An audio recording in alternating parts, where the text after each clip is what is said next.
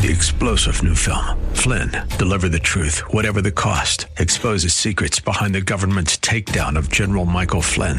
Flynn knew what the intel world had been up to. He ordered the first audit of the use of contractors. This set off alarm bells. He told the truth. He was the most dangerous person for Donald Trump to hire. They had to get rid of Flynn. Flynn, deliver the truth, whatever the cost. Available now. Watch it today. Go to salemnow.com. Salemnow.com. Thanks for listening to the Town Hall Review with Hugh Hewitt podcast, bringing to you the best voices on the stories and issues that matter. Helping make it all possible is the generous partnership with the Pepperdine Graduate School of Public Policy. Here's another piece I'll trust you enjoy.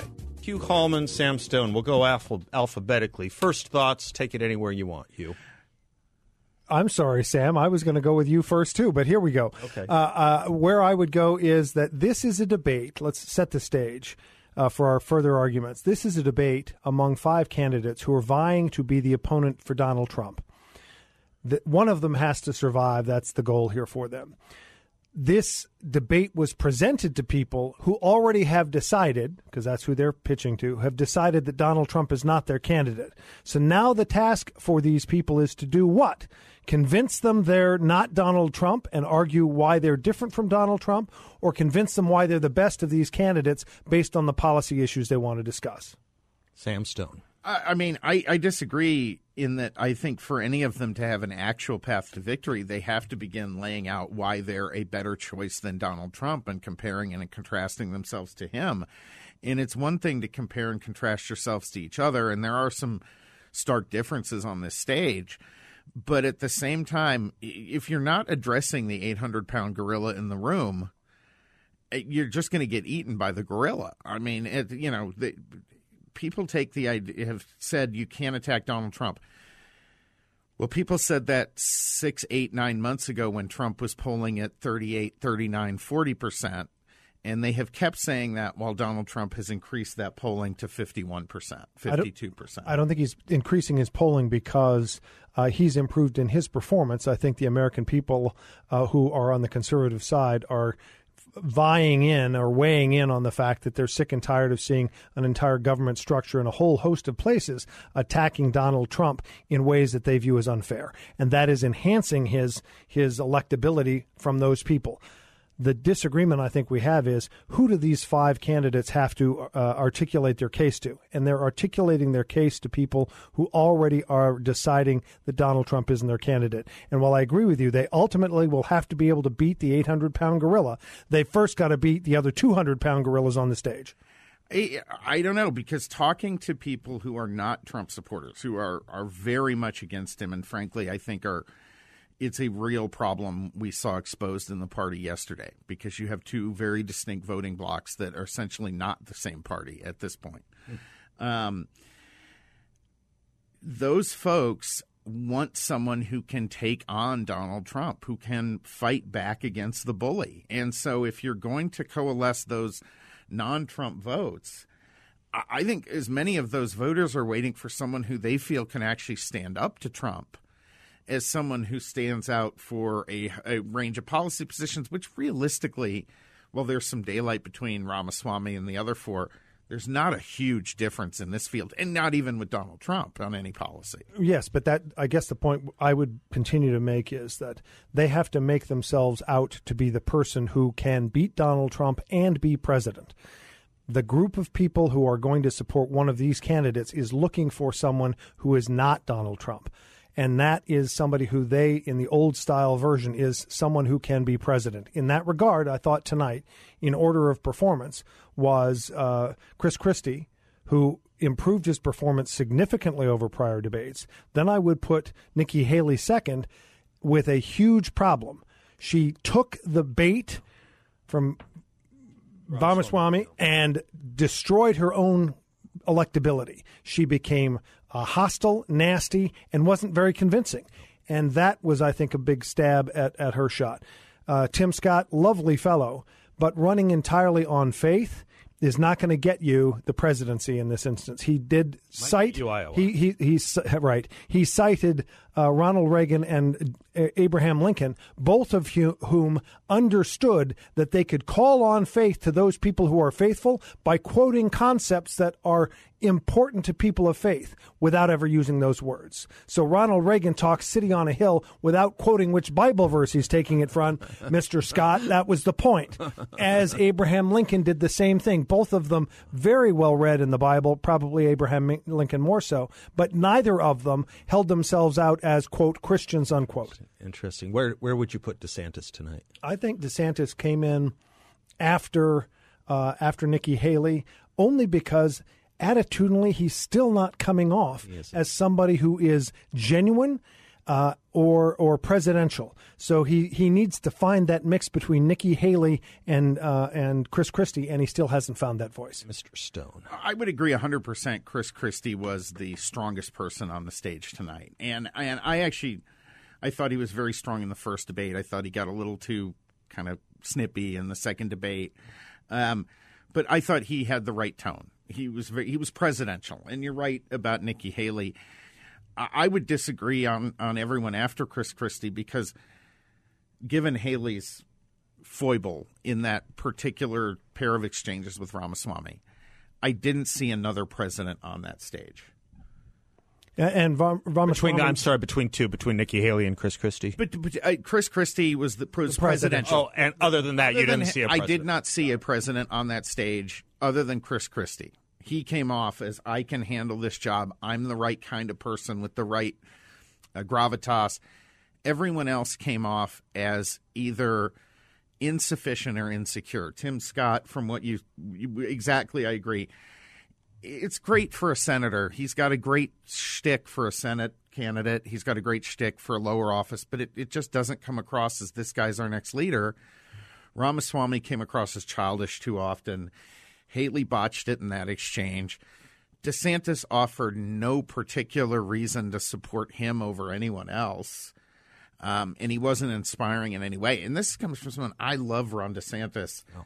So this is hard for me to watch this campaign he's done because this is terrible, but it is what it is. Well, that's the, the brilliance of what we get to do is none of us is working for a particular candidate at this stage, and we get to sit back and sort of watch the fight. And I've now changed three times because oh, I, I originally was thinking DeSantis was going to be the guy. Then I thought Nikki Haley would do it. Tonight she took the bait, and lo and behold, Chris Christie resumes the position where he was a year ago. And he lost it because, in my view, when he attacked Trump so directly so many times, it made him look like he was the child. And instead, that's where I think we originally kind of disagree, but maybe not. I- he I- rose up in a presidential way and has the gravitas now to be able to stand there and take on Donald Trump if that's what he I, wants. I actually so I maybe we don't disagree because I don't I'm not talking about people throwing insults at Donald Trump the way Donald Trump is is like to throw insults at other people. I'm saying what these candidates need to do is contrast how they will be as a president against Donald Trump, not as much against each other. Someone's got to make the argument they are a better president than Trump. Christie, in many ways, did that. I, and I think he had some some key contrasts. DeSantis, in particular, though, misses a lot of opportunities to say, "Listen, here's the areas where Trump has fallen down and not succeeded, and this is what I've done, and that's why I'm a better choice." And you could particularly look. Seth and I've talked about this on air a lot. COVID, the entire situation around COVID. He used to do it, you know. He used to. Someone DeSantis almost has the feel like it's way too much of a managed message because he used to do Trump on COVID. Exactly. And tonight he dropped it and the only shot he took at him that I remember was a small one on the wall. I'm just going to say, and the one person who did take the shot directly was Nikki Haley about Death. COVID Hi, everyone. If you've been injured in an accident that was not your fault, listen up. We have legal professionals standing by to answer your questions for free. Call now and find out if you have a case and how much it's potentially worth. Call 800 702 5400. I'm here with spokesman John Wolf. So, John, tell everyone listening who should call right now. Well, Maria, first off, thank you for having me here. It's always nice to answer the listeners' questions. Now, as far as who should call in, anyone who's been injured in an accident and think you deserve compensation, give us a call right now. 800 702 5400. You'll find out if you have a case and how much it's potentially worth. Thanks, John. You heard it, folks. Take advantage of this opportunity and call now 800 702 5400. Advertisement sponsored by Legal Help Center may not be available in all states. Spending. Yeah, COVID spending and debt. Um, I want to get back to a couple different things. Both of you analyzed and did a good job of analyzing who came off strongest in your opinions and who came off most presidential. Two part question that we didn't get to in the first segment. One, um, who do you think who do you think would do the best against a Democrat in a debate, one on one, or in the two debates that they likely will have? Whether it's it's probably not Joe Biden. We can come back to that if you want. It's probably Gretchen Whitmer or, or, or Gavin Newsom. Who do you think of that group would do the best in debating them? And do you think that's anything people are looking for? Are they looking on that debate stage for the person not who can just be president, but who can win the presidency against a Democrat? I'll reverse the order this time and start with you, Sam. Well, I don't, I don't think people are necessarily looking for that right now in that way necessarily. But I mean, I would say Chris Christie, number one, and, and interestingly, sort of Tim Scott, number two. I mean, the, the problem, and I, it turns my stomach, the presidential debates and, and presidential campaigns in general devolve into kind sounding platitudes and nasty attack ads and pretty much nothing in between. But that is sort of the national tenor the last couple of decades. You think um, people were looking for that, or do you, and, and, either way, that's the smaller question. Who I, would do better? I'll be rude to folks who support President Trump. Those who are supporting President Trump are less concerned about whether he'll win and more concerned about the fact that they want him to be the candidate. I think the people who are left undecided and are looking at these five candidates are more interested in looking for that person who can win. And you saw Nikki Haley take that branch and run with it on the abortion question. It is how do we build a consensus that allows us to gather the American people in the middle and win this election when abortion is now the number one issue Democrats are going to use against Republicans. And we've now seen seven states go that direction where Republicans hanging their hat on abortion as their issue are going to get killed my my my problem with that, and I agree, but my problem with it is that I don't think a presidential candidate on their own can uh, solve that dis- debate or settle that debate with a consensus. And one of the big things that's missing, we saw it in Ohio, we've seen it over and over, and we're going to be seeing it here in Arizona, where right now they're hiring people to go gather signatures for that. They're paying twenty two dollars an hour plus a hundred buck bonus for every twenty valid signatures. That's a huge amount of money. Republicans are being on the abortion issue, the by abortion the way, issue, yeah. yeah. Republicans are being dominated across this country on funding, specifically on that issue, but more broadly on campaigns. And we have this huge network of pro life groups in the country that have, for 60 years, raised money on they're going to be the ones to be out front defending life. They finally got Roe v. Wade overturned, and they have gone into a hole. We don't see them. They're not there. Where's the where is that? Other than um, uh, the one Susan B. Anthony list, right? They spend money on both TV ads and mail. I don't think those are the most effective avenues if that's all you do anymore. But at least what they're doing is positive and it, it's it's doing the right things. I'm sorry, I'm calling out all the rest of these groups. If you fought for this and you believe in life, then you better start turning out and turning up. You, it doesn't have to be money, it can be volunteers, it can be networking, it can be all the things that we know in terms of activism that win races. But until those groups show up, if you're expecting a presidential candidate to be the one who solves this issue by themselves, I think that's I think that is is you're you're dreaming. And I'm not. What I was pointing out is that uh, the the question was how are how are people viewing these candidates as being the person who beats the Democrat versus beats Donald Trump? And I think this audience is looking for the person who is going to give them answers that they can support and that can be broadly enough uh, that you'll get someone who can beat the Democrats. Right now, the most recent polling that I'd looked at, you've got Donald Trump, Ron DeSantis, or Donald Trump, Nikki Haley, and Ron DeSantis beating the Democrats. all across the board, all three of them. So and in battlegrounds, and, yeah. And that's correct. In battleground states, you you see Donald now. Trump. Two polls. Correct. You see Donald Trump, Ron DeSantis, and Nikki Haley, but the order really is Nikki Haley, Donald Trump, then Ron DeSantis, beating Democrats and attracting uh, Hispanics and blacks. That's a huge shift when you've got the hard left now uh, talking about how lovely it is that uh, Joe Biden is still polling well with older white people. really? That's the Democratic Party we talking about? get beat up for yes, that. exactly one, right. And, and now it's their saving grace. Uh, and and so I think what I'm I'm merely saying is that looking tonight, you've got a couple of candidates who I think will do well in debating. I thought other than she taking the bait uh, from Ramaswamy, you've got uh, two people up there who would debate well. Ron DeSantis III being the weakest, uh, I agree with you. Tim Scott's got a fun angle, but he's not. It's not going to carry him to the presidency. No, it's it's not going to get him through. But I'm just talking about in a presidential yeah, yeah. type campaign, his demeanor plays well. Yeah, plus, yeah. obviously, the fact he's African American. I mean, He's he's playing for Iowa. Clearly, he's playing for the vice presidential candidacy more than anyone else on that stage. And by the way, the only viable on that stage, the only viable vice You know presidential tell you who- candidate, if it's Donald Trump. you know what I want from Vivek? no one, Donald Trump can't pick anyone else on there. No one else there wants to be picked. He would. He probably would. Um, if I were Donald Trump and given tonight and everything else, and frankly his expertise, I would rush out and, and name Vivek Ramaswamy the head of the FCC. Name the cabinet right ahead of time. I have comments on a bunch of other stuff. This is just a weird political science thing of mine. I noticed, unless you guys picked up differently, um, Tim Scott was the only one who used the word Christian. He used it twice or four times. Still the only one who used it. Nikki Haley, interestingly, the only one who used the word socialism.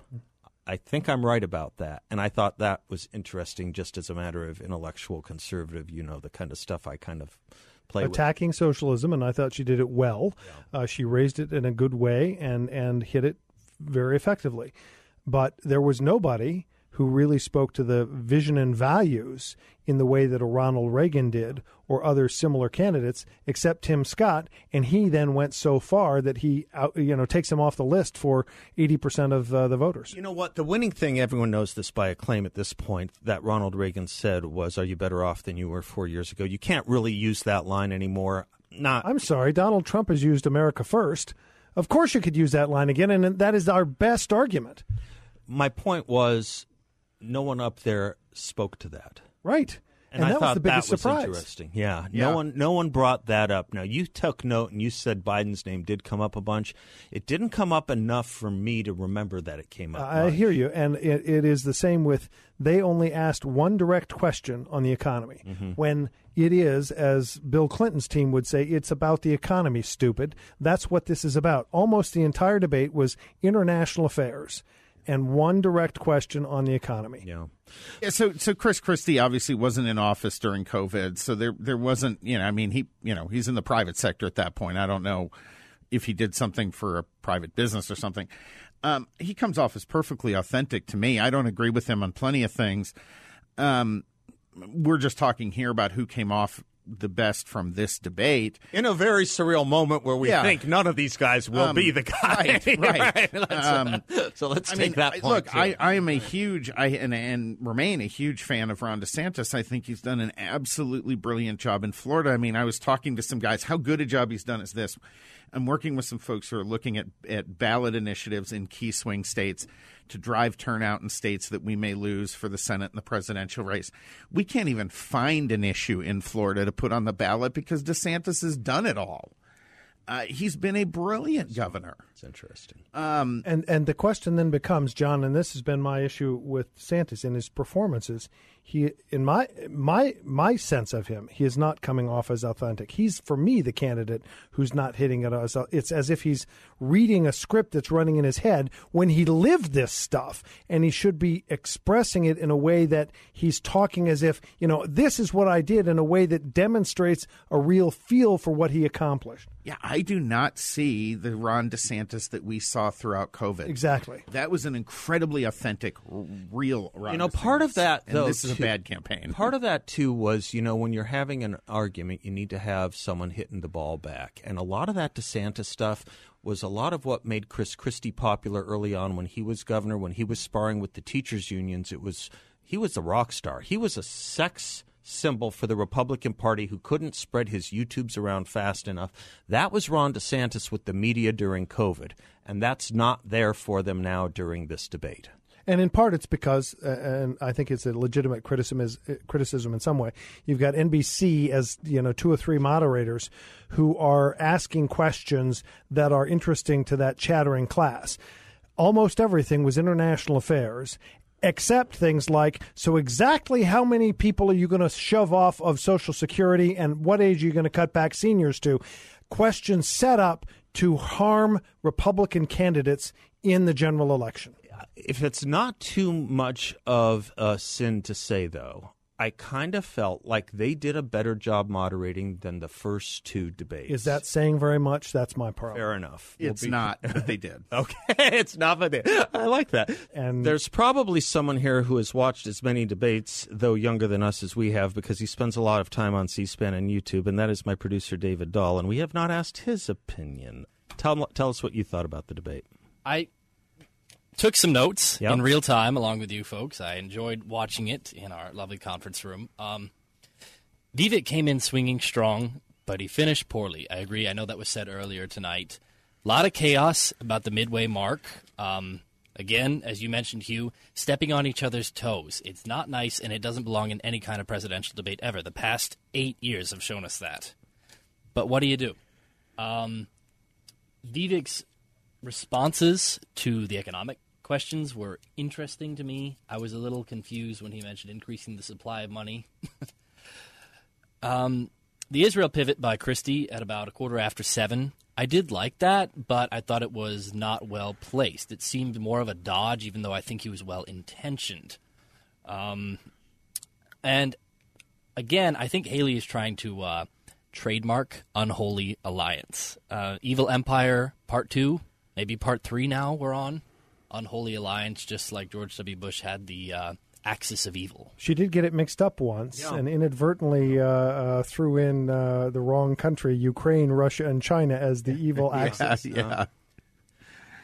I, did you have a winner? Did I have a winner? Hard to say because everybody seemed to have started or finished better or worse. Does it change the polling, gentlemen? Does it change the polling in Iowa? Does it change the polling in New Hampshire for second best? Or second place. It may shift New Hampshire more than Iowa. Iowa, I, I always say you don't know really, even based on the polling, what's happening mm-hmm. in Iowa because the caucus system is is is wacky and it's hard to predict how that's going to come out. Organizing is as critical as the candidate. Yeah. It's so that door to door work that one has to yeah. do. It's like a it's like a city council race or a school board race in the old days when you'd go door to door knock, and that was all done so surreptitiously and quietly that you didn't really know what the results were going to be. I agree. I do think New Hampshire might shift. Um, and does it shift Christie over Haley where she was performing. Yeah, the, yeah, that's a good, great point. That's so really the breakdown I, I have, yeah, the breakdown I have in second place is Haley, uh, DeSantis, Christie with the real, po- real clear politics average, but DeSantis and Christie are very close. I bet Christie increases in New Hampshire. That's you know, what I'm You know what I'm very curious to find out uh, because one of the two uh, questions about the economy essentially was about Social Security, and we got a lot of the same kind of platitudes Chris Christie gave an honest, realistic, and simple, accurate explanation of the issue. And when he said, look, you got to be realistic. You have age, eligibility, and taxes. Those are the only three things we have control over as relates to keeping Social Security solvent. And then he went in and, and said, look, I'm going to raise the eligibility age for people who aren't close to it. He said, I'm going to means test it. He didn't uh, use. He didn't, didn't say means those words, and that's what's important. The last time means testing came up was 1984, and the Reagan Bush administration and that campaign abandoned it in Seal Beach in August of 1984 with George Herbert Walker Bush standing in, on that stage in front of 10,000 senior citizens and said, We are not going to means test Social Security. And so when Chris Christie made that point, I went, I'll be damned. A good idea is back. it's, no, it's look, it's a great idea. It's one that I have advocated for on you the and air. me both. Um, I, I think both. I did think Tim Scott had a very good point when he pointed to the difference between blue collar workers, physical laborers, and white collar, because Brilliant I think there should be a difference between those when you're looking at retirement age. And you Um, liked the Warren Buffett line too. Yeah, If you're Warren Buffett, you shouldn't be. I, was that Chris Christie? You'd line? be ashamed to. Ca- that's how he, we knew he was Yeah. talking about Yeah. means testing. Yeah. Was when he finally goes after Warren Buffett. Yeah. And- Although interestingly, was it Haley who mentioned somebody else who was cashing a check? And Yes. I thought you should be embarrassed. You should Yes. just be turning that into charity. Yeah. Yes, and that's absolutely right. Oh, Bernie Marcus. I That's think. it. Yeah, Yeah, yeah, yeah, yeah. these so so that was the most honest answer I've heard on Social Security on a national stage from any major politician in a long, long time. And I'm very curious to see what the reaction will be because that level of honesty in that debate is not something we see almost ever. And the nice thing is, I think he pitched it in a way that had Reagan Bush done it in '84, they might have gotten away with, and it was not means testing. That's literally it was. Rich people shouldn't be getting Social Security. Yeah. And he went into the detail about, you know, I'm glad that we supply these other benefits, but you don't get them if you don't need them. And you shouldn't be getting Social Security if you've got a pension and a bunch of other resources because you don't need it. And while, you know, if I hear again, that everybody's paid in and they're just getting their money out. We all have to know that that's nonsense. You take the amount of money any average retiree has paid into the system and they get that out in a few years, and the amount of money that's then coming out of the system is because the length of retirement is so much longer than the entire basis of the pension fund has been established on. If there was a question that should have been asked, it wasn't. What would it have been? I'm curious. And was Venezuela out of nowhere a little bit?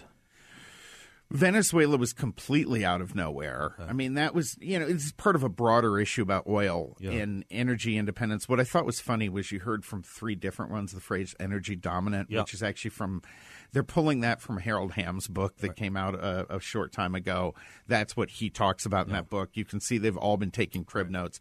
Uh, Harold Hamm, So it was who- Scott Ramaswamy and Nikki. yeah, O o- said o- it, the yeah. Okla- is an Oklahoma uh, oil oilman. Um, so that I thought was interesting. The question I didn't have was really about focused question on inflation, and that wasn't in there. And and uh, similarly, it was how do you cut spending? How do you train and get a hold of the debt? That really wasn't asked. It was they, and everybody tried to get their answer in that was never for a Right. question never asked. Yeah. on both both inflation and and the debt. you know one of the one of the things I guess will be a takeaway of is a non-story. Each of these debates have winnowed out the field a little bit more, have shrunken it just a little bit more.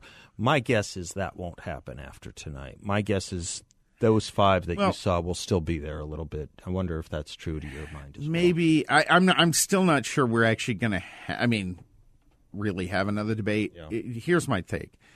I thought Trump was brilliant and smart and did the right thing to skip the first one. I was fine with him skipping the second one.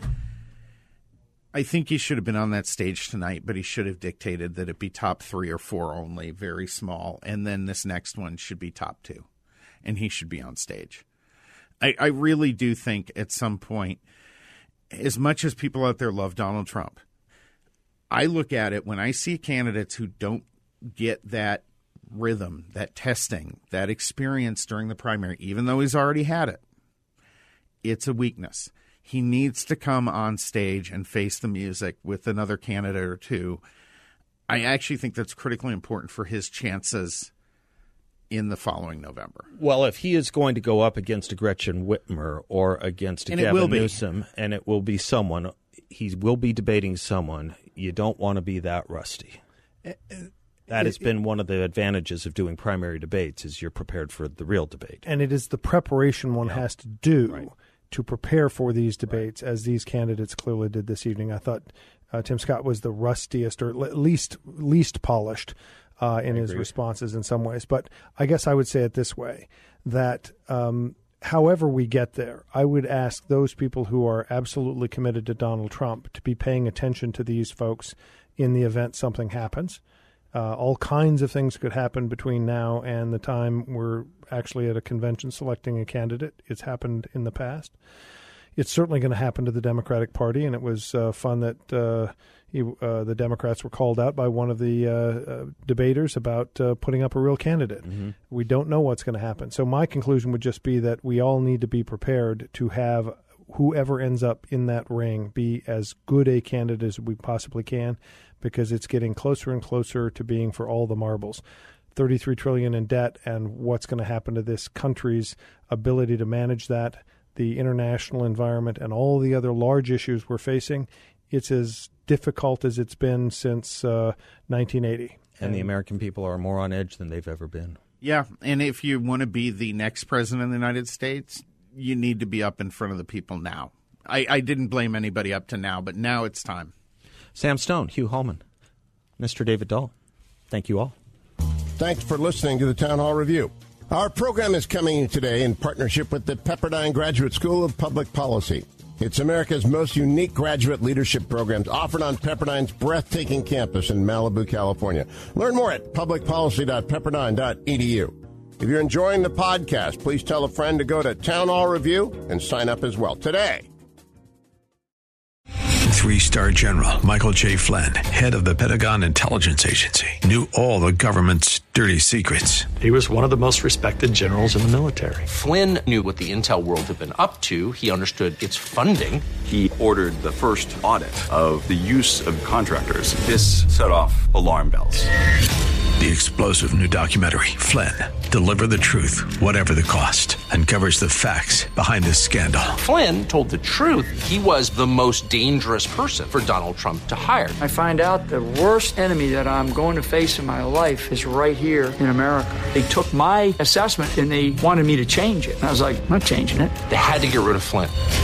With in depth interviews, archival footage, and never before seen personal records of the man behind the headlines. I just felt like I was drowning. Flynn, deliver the truth, whatever the cost. Available now. Watch it today. Go to salemnow.com. Salemnow.com.